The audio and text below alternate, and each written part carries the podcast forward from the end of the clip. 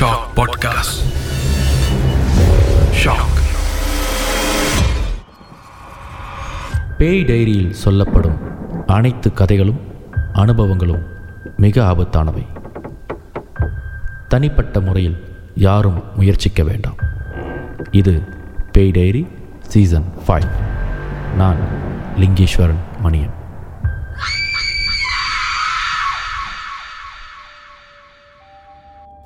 அண்மையில் சிங்கப்பூருக்கு போயிட்டு வர ஒரு வாய்ப்பு கிடைத்தது.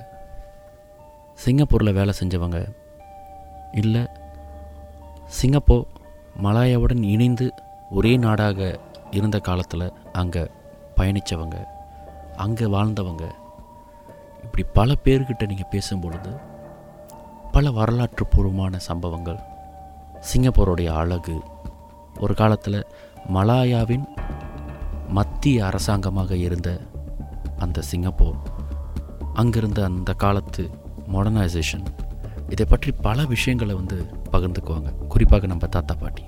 இப்படி அரசியல் சூழ்நிலை வாழ்வியல் இப்படி பல விஷயங்களை பகிர்ந்து கொள்ளும் பொழுது சிங்கப்பூருக்கே குறிப்பாக சிங்கப்பூரின் அமானுஷ்ய கதைகளுக்கு உலகம் முழுவதும் ரசிகர்கள் இருக்காங்க. ஒருவேளை நான் சிங்கப்பூர் கோஸ்ட் ஸ்டாரிஸ் அப்படின்னு சொன்னால் பல பேரும் ஆ ஆமாம் அப்படி சொல்ல வாய்ப்பு இருக்குது சிங்கப்பூர் கோஸ்ட் ஸ்டாரிஸ் அப்படின்னு சொல்லும் பொழுது அமானுஷ்ய கதைகளில் இது ரொம்ப சுவாரஸ்யமான ஒரு பகுதி. இதுவரை சிங்கப்பூர் கோஸ்ட் ஸ்டாரிஸ்ன்னு சொல்லப்படுற அதை மையப்படுத்தி எழுதப்பட்ட புத்தகங்களாக இருக்கட்டும் திரைப்படங்களாக இருக்கட்டும் மேகசின்ஸாக இருக்கட்டும் டாக்குமெண்ட்ரியாக இருக்கட்டும் எதுவானாலும் சரி அதற்கென்று ஒரு ரசிகர் பட்டாலும் இருந்து கொண்டே இருக்கும். மேபி இன்றைக்கி இருக்கிற யங்ஸ்டர்ஸ் குறிப்பாக டூ கே கிட்ஸ் நீங்கள் பல விஷயங்களை பார்த்துருப்பீங்க. அதாவது கண்ணுக்கு அழகான விஷயங்களை ரசிச்சிருப்பீங்க. காதுக்கு இனிமையான விஷயங்களை கேட்டிருப்பீங்க. உங்களுடைய லைஃப் ஒரு கொம்போஸ்ட் பர்ஃபெக்ஷன் இந்த மாதிரியான வாழ்வியலில் தொடங்கியிருக்கும். இந்த செவன்ட்டீஸ் எயிட்டிஸ் நைன்டிஸ் காலங்களில் பிறந்து வளர்ந்தவர்களை கேட்டிங்கன்னா அவங்க சொல்கிற பல அமானுஷ கதைகளில் இந்த கோ ஸ்டாரிஸில் சிங்கப்பூர் அமானுஷ கதைகள் முக்கியமான ஒரு இடமாக இருக்கும். அதிலும் குறிப்பாக இந்த அமானுஷ கதைகளை கேட்பவர்களை தவிர்த்து இந்த பேரனாமல் ஸ்பெஷலிஸ்ட் அல்லது இந்த பேரனாமல் ரிசர்ச்சர்ஸ் இவர்களுக்கு பிடித்தமான ஒரு தளம் சிங்கப்பூரில் சிங்கப்பூருடைய சாங்கி ஹாஸ்பிட்டல் இந்த சாங்கி ஹாஸ்பிட்டல் அப்படின்னு சொல்லப்படுறது மிக பயங்கரமான அமானுஷ்யம் அப்படின்றதையும் தாண்டி பல பேருடைய ஈரக்குழாயை மிரட்டிய ஒரு இடமாக கருதப்படுது. இந்த சாங்கி ஹாஸ்பிட்டல் அப்படி சொல்லப்படுறது. சிங்கப்பூரில் சாங்கி அப்படின்ற இடத்தில் குறிப்பாக சிங்கப்பூர் மலாயாவுடன் இருந்த காலத்தில் பிரிட்டிஷார் ஜப்பனீஸ் இவருடைய ஆட்சி காலத்தில் செயல்பட்டு கொண்டிருந்த ஒரு ஹாஸ்பிட்டல் இப்போது அந்த ஹாஸ்பிட்டல் காலியாக இருக்கிறது.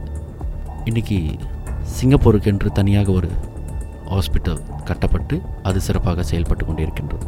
ஆனால் இன்றும் அந்த சாங்கி ஹாஸ்பிட்டல்னு சொல்லப்படுற அந்த கட்டிடம் செயல்படலைனாலும் இன்னும் அந்த கட்டிடம் அங்கே தான் இருக்குது இந்த கட்டிடத்தை நீங்கள் பார்க்க போகும் பொழுது அந்த இடத்தில் இடத்திற்குள் நீங்கள் நுழையும் பொழுதே உங்களுக்கு தெரிஞ்சிடும் சிங்கப்பூருடைய வளர்ச்சி காலங்களில் அதாவது இன்றைக்கி இருக்கிற சிங்கப்பூர் எவ்வளோ மாடர்னாக இருக்குது ஆனால் ஆரம்ப காலத்தில் சிங்கப்பூருடைய குடியிருப்பு பகுதிகள் சிங்கப்பூருடைய வசதி ஆரம்பித்த காலகட்டத்தை உங்களால் அங்கே பார்க்க முடியும். அவ்வளோ ஹெரிட்டேஜாக இருக்கிற பகுதியில் இந்த ஹாஸ்பிட்டல் இருக்கும். ஆனால் இந்த ஹாஸ்பிட்டல் வளாகத்திற்குள் நீங்கள் நுழைய முடியாது. காரணம் இது ஒரு குறிப்பிட்ட ஒரு பாடி இந்த நிலத்தை வந்து பராமரிச்சுக்கிட்டு இருக்காங்க. நீங்கள் ஏதாவது ஒரு நோக்கத்தோடு அதாவது அதிகாரப்பூர்வ நோக்கத்தோடு நீங்கள் செல்லணும்னா இந்த குறிப்பிட்ட ஆர்கனைசேஷன் தான் நீங்கள் நாட வேண்டியிருக்கும் அங்கேருந்து சில நண்பர்களின் உதவியோடு இந்த சாங்கி ஓல் ஹாஸ்பிட்டல் அப்படின்னு சொல்கிற பகுதிக்கு போய் பார்க்கும் பொழுது ஒரு திரைப்படத்தில் நகைச்சுவைக்காக சொல்லுவார் வடிவேலு கேட்டை பார்த்தாலே பயமாக இருக்குன்னு. அந்த உணர்வு எனக்கு அந்த இடத்தில் கிடைச்சது. ஏறத்தாழ ஒரு ஐம்பது மீட்டர் தூரத்திலிருந்து அந்த மருத்துவமனையுடைய வளாகத்தை நான் பார்க்கும் பொழுது இதில் கண்டிப்பாக ஏதாவது ஒரு சக்தி அது தீய சக்தியாக இருக்கலாம் இல்லை நல்ல சக்தியாக இருக்கலாம்.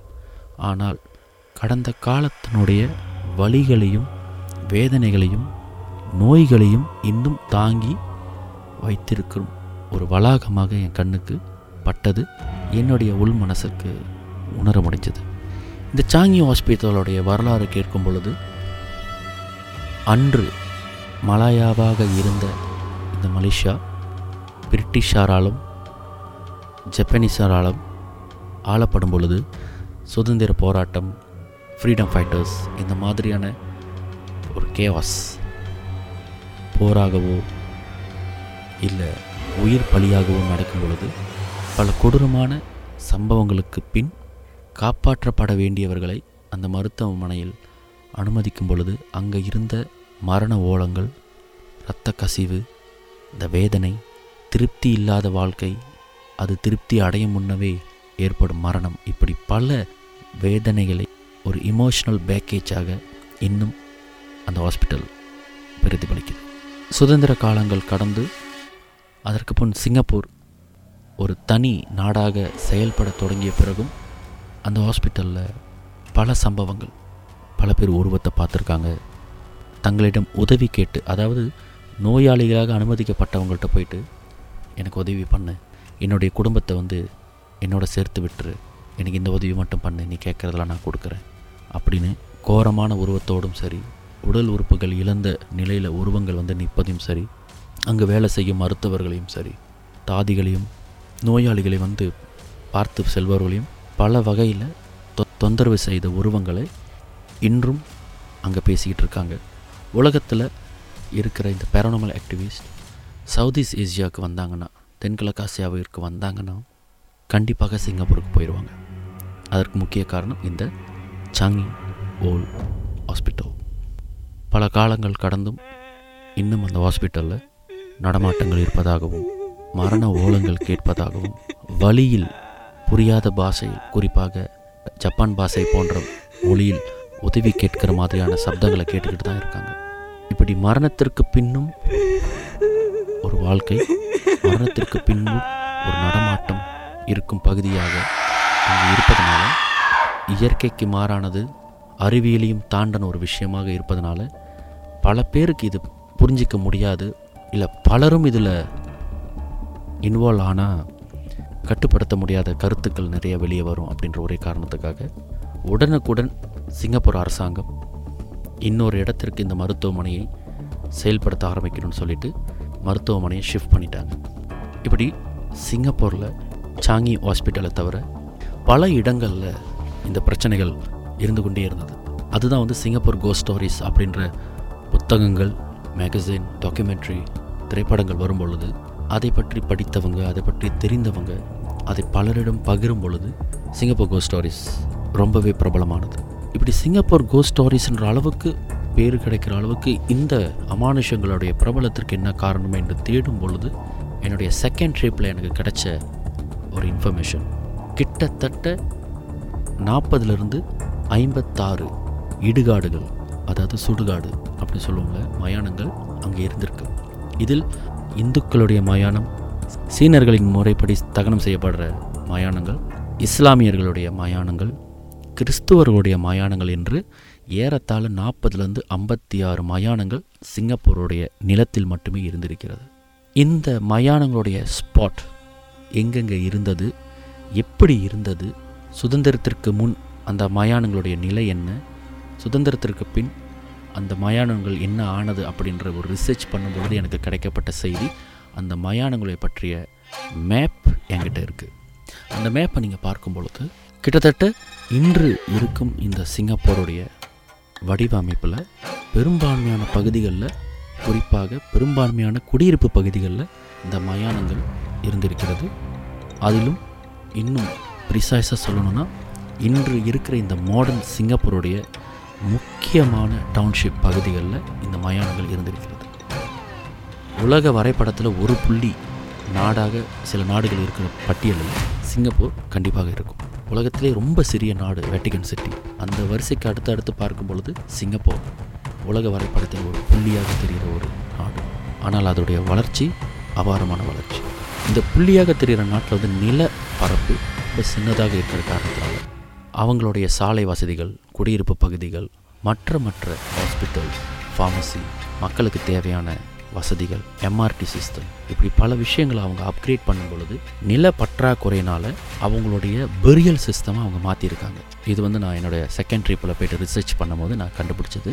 அதாவது ஒவ்வொரு மதத்தினருக்கும் ஒரு நம்பிக்கை இருக்குது குறிப்பாக இஸ்லாமியர்களோட மதத்தில் பார்த்தீங்கன்னா இறந்தவங்களை புதைக்கணும். அவங்களுக்கு எரிக்கிற அந்த வழக்கம் கிடையாது. இந்துக்கள் நம்பிக்கையில் இறந்தவர்களுடைய சடலத்தை எரிப்பதும் உண்டு புதைப்பதும் உண்டு. சீனர்களுக்கும் அப்படி தான் தவிசம் ஜுடிசம் இதில் எல்லாத்தையும் வந்து இந்த நம்பிக்கைகள் இருக்குது சீனர்களும் இந்தியர்களுடைய நம்பிக்கையிலும் பார்த்திங்கன்னா எரிப்பது உத்தமம் அப்படின்னு சொல்லப்படுது. அதுதான் வந்து சரி அப்படின்னு அதுதான் பெஸ்ட் அப்படின்ற ஒரு சாய்ஸ் எப்பொழுதுமே சொல்லப்படுது. இதை தாண்டி தகனம் செய்கிறாங்க அதாவது புதைப்பது வழக்கமாகிடுச்சு ஆனால் சிங்கப்பூரில் நில பற்றாக்குறையினால் அங்கே வந்து ரூல்ஸ் கவர்மெண்ட் அரசாங்கம் வந்து அவங்களோட ரூல்ஸை மாற்றிருக்காங்க காலப்போக்கில்.